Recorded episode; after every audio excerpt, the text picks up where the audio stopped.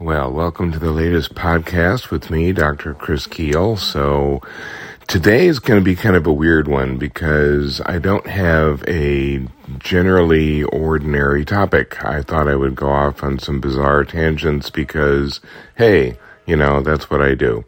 So a couple of things have developed in the last few weeks that could have some pretty significant implications. Besides, we're all tired of talking about inflation and recession and COVID and, you know, so we need something else to obsess about. One of the things that's been kind of sneaking up on the economy over the last several weeks or months has been transportation related. We're looking at a series of potential strikes or labor actions that could really have an impact on the supply chain, which is going to have an impact on ASA members. One of the ones that's beginning to reach ahead is a potential strike on the rail side, and the freight rail unions have been in negotiations with the bigger railroads for about two years, and they've been totally stalled. There's been no progress whatsoever. They have tried mediation, they've been in fairly constant contact, but it's just not going anywhere. So both sides are now trying to essentially get the government to come in and and end it to sort of come in and, and demand some kind of a settlement because it is actually illegal in the United States for the rail workers to go on strike. So if they do go on strike, then it triggers the government to intervene and then a settlement is forced. So this is now looking very likely. Uh, this puts Biden in a very uncomfortable position because he has made a big deal out of the fact that he's pro-union and wanted to be the most pro-union president we've had in years he is going to be forced to intervene. And when that happens, then it becomes a matter of what does that negotiation turn into.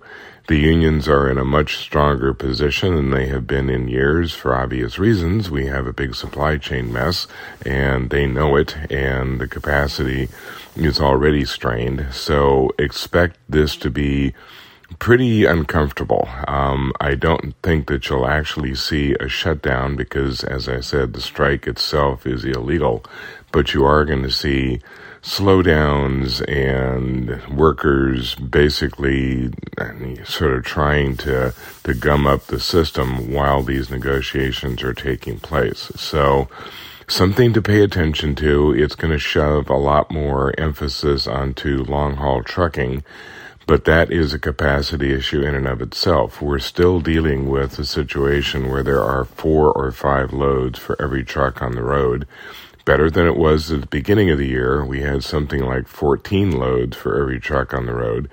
That has been reduced to a degree by the rapid expansion of the trucking industry. And I think I've talked about this at some of the webinars, but in the last year and a half, two years, we've seen 68,000 new trucking companies come into existence.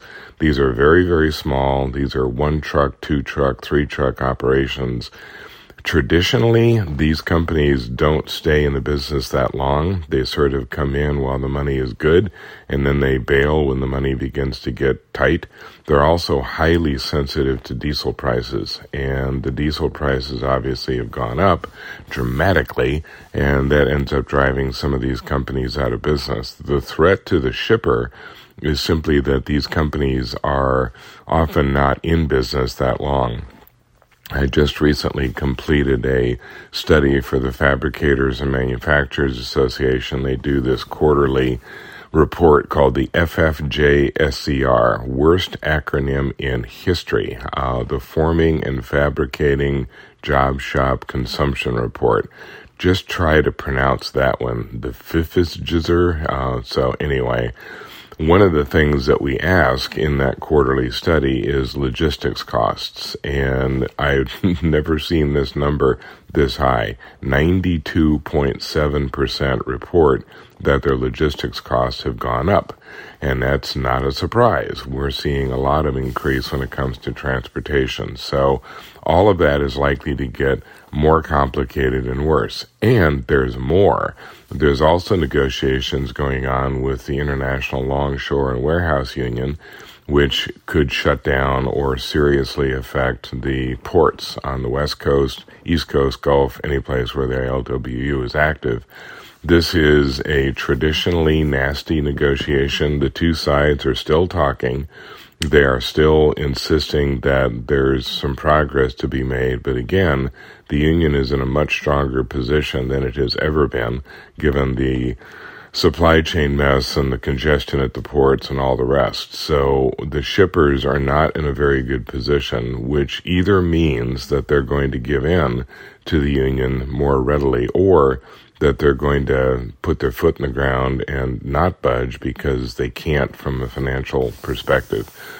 All of this adds up to an expensive supply chain, and the long term kind of bigger issue is the impact that this has on inflation. I said we weren't going to talk about inflation, but here we are talking about inflation. It has been at the top of everybody's list. There's conversation about what the Fed will or will not do. Will they raise rates a full point? Blah, blah, blah. The challenge for the Fed and for every other central bank in the world is that the inflation that we're seeing isn't being driven by those traditional issues. It's not being driven by excess demand. It's not being driven by excess money supply. This is something that we can lay the blame on pretty squarely fuel prices and the supply chain.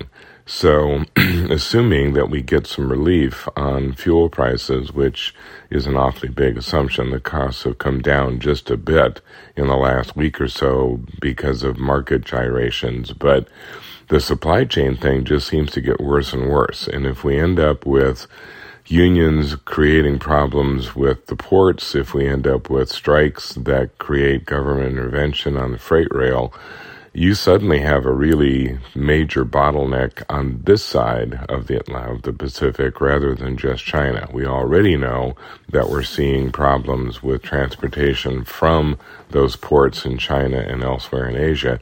Now it's going to be a problem here as well. So how's that for starting your weekend with something serious to worry about? You know, goodness knows maybe next time I do a podcast, it's, you know, the imminent impact of an asteroid or, you know, an outbreak of, I don't know, 1950s television coming back. Who knows? So, just something to keep in mind if you don't have some good contingency plans when it comes to your transportation needs. Now is probably a good time to start talking about it. And I think the short term response is going to be putting a lot more emphasis on the trucking side of things. You're even seeing companies get a lot more aggressive about kind of resuming control of their own transportation. You're seeing a lot more fleet development that's tricky because it means investing in equipment, obviously, but it also means trying to find drivers, and that can be an issue in and of itself. So, anyway, another cheery podcast. Uh, we'll talk next week, and hopefully, it'll be all rainbows and unicorns. Thanks for listening. Bye.